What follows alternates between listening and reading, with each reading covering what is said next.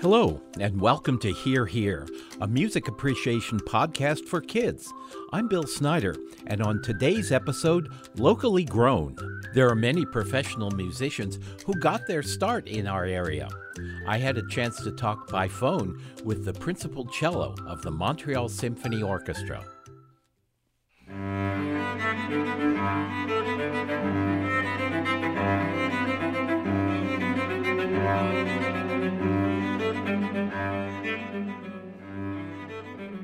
My name is Brian Manker, and uh, I'm a professional cellist. I live in Montreal, Canada, and I was born and raised in the Triple Cities. I went to kindergarten at Homer Brink Elementary School in Endwell. Uh, and then my parents moved to Vestal, so I went to Clayton Avenue Elementary School, and that's actually where I started playing the cello. And then after that, they moved to the west side of Binghamton. I went to Thomas Jefferson Elementary for one year, sixth grade, and then uh, West Junior High School, and then what was then Binghamton Central High School. I was so interested in all kinds of things sports. I wanted to be a football player, or I wanted to be an astronomer. Or at different points along the way, I became very interested in different things. Brian told us that he just happened to be doing errands with his father when he decided to take up the cello. To be perfectly honest, uh, I had more my heart set on something louder, but you had to wait till fifth grade to start a band instrument. I think I wanted to play the trumpet or something loud like that but uh, I was also very anxious to get started playing something. My parents both were mu- musical and they were singing, and there was a lot of music around the house, even though they had other day jobs. And I was anxious to get going, so the opportunity came to pick a string instrument in fourth grade, and I really had no idea. In my mind, I was thinking about the violin because I at least I knew what that was. And the night before the big choice about what instrument, I had a conversation with my father driving in the car, and I asked him what he thought, and he said, "Well, the cello's a a nice instrument when it's played well. I always remember that when it's played well part." so I chose the cello, really not knowing what I was getting into necessarily, but just based on my father's feeling about it. I asked Brian when he decided that playing the cello would be his career.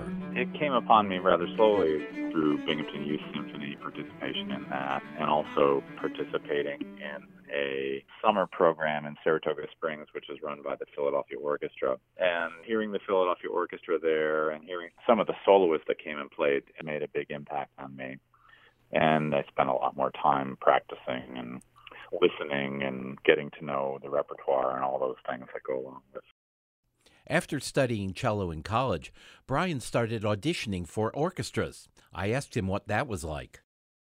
Uh, I really had no idea what I was doing. I, you know, auditioning for an orchestra job is a there's a sort of a it's a bit of a game in the sense that you know there's a lot of details that you have to take care of and and uh, in the end, what wins in those situations is somewhat like in in some in some of those sports like figure skating or something. It's just about the things that people can agree on, like you know technical merits and those kinds of things, not so much on the artistic side. So I had to learn how to how to be a little bit more consistent and precise, and that was that was interesting. It was a big learning experience preparing for that. Now, Brian tells us what it's like to be a member of a professional symphony orchestra. Every week is a little different. I mean, uh, the orchestra is giving concerts uh, most of the weeks of the year, and typically you would have two concerts a week, or maybe three, and four or five rehearsals.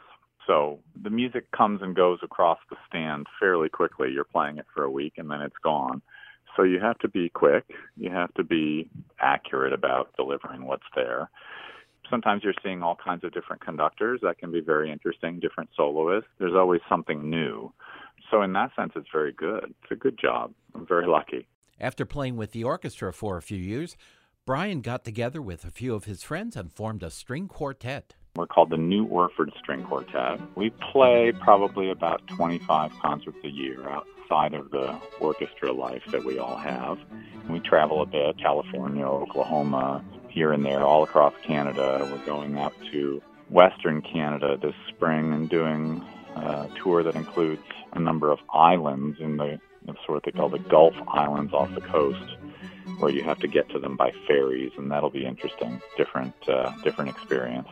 As you heard, Brian has to travel a lot and leave his wife and children behind in Montreal. You know, leaving home is is exciting at the same time that you miss home. Sometimes when you're getting ready to go, you're wishing that you didn't have to go. Uh, that happens frequently. But then in the end, the experience is usually worth it and exciting. And everybody has to adapt in the family to those kinds of traveling situations. I asked Brian a really hard question.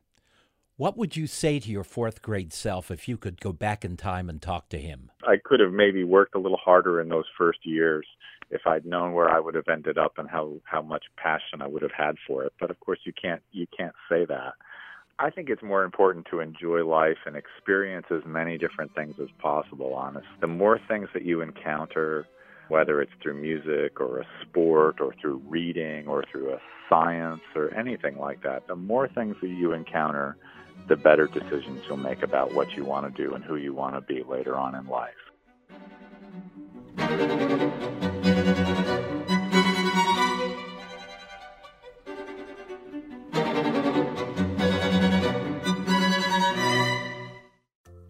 Thanks for joining us for Locally Grown with cellist Brian Manker. We heard him performing excerpts from Johann Sebastian Bach's suites for solo cello and with the New Orford String Quartet, performing the scherzo from Franz Schubert's String Quartet No. 15 in G. Join us next week as we present Singing to Freedom, Slave Songs and the Underground Railroad. Find classroom activities and additional resources at our program page at wskg.org. While there, submit your feedback or questions, or share how you appreciate music. Perhaps you play an instrument or belong to a choir. Find us on Facebook and tweet to us. We're at WSKG. I'm Bill Snyder. Thanks for joining us for Hear Here.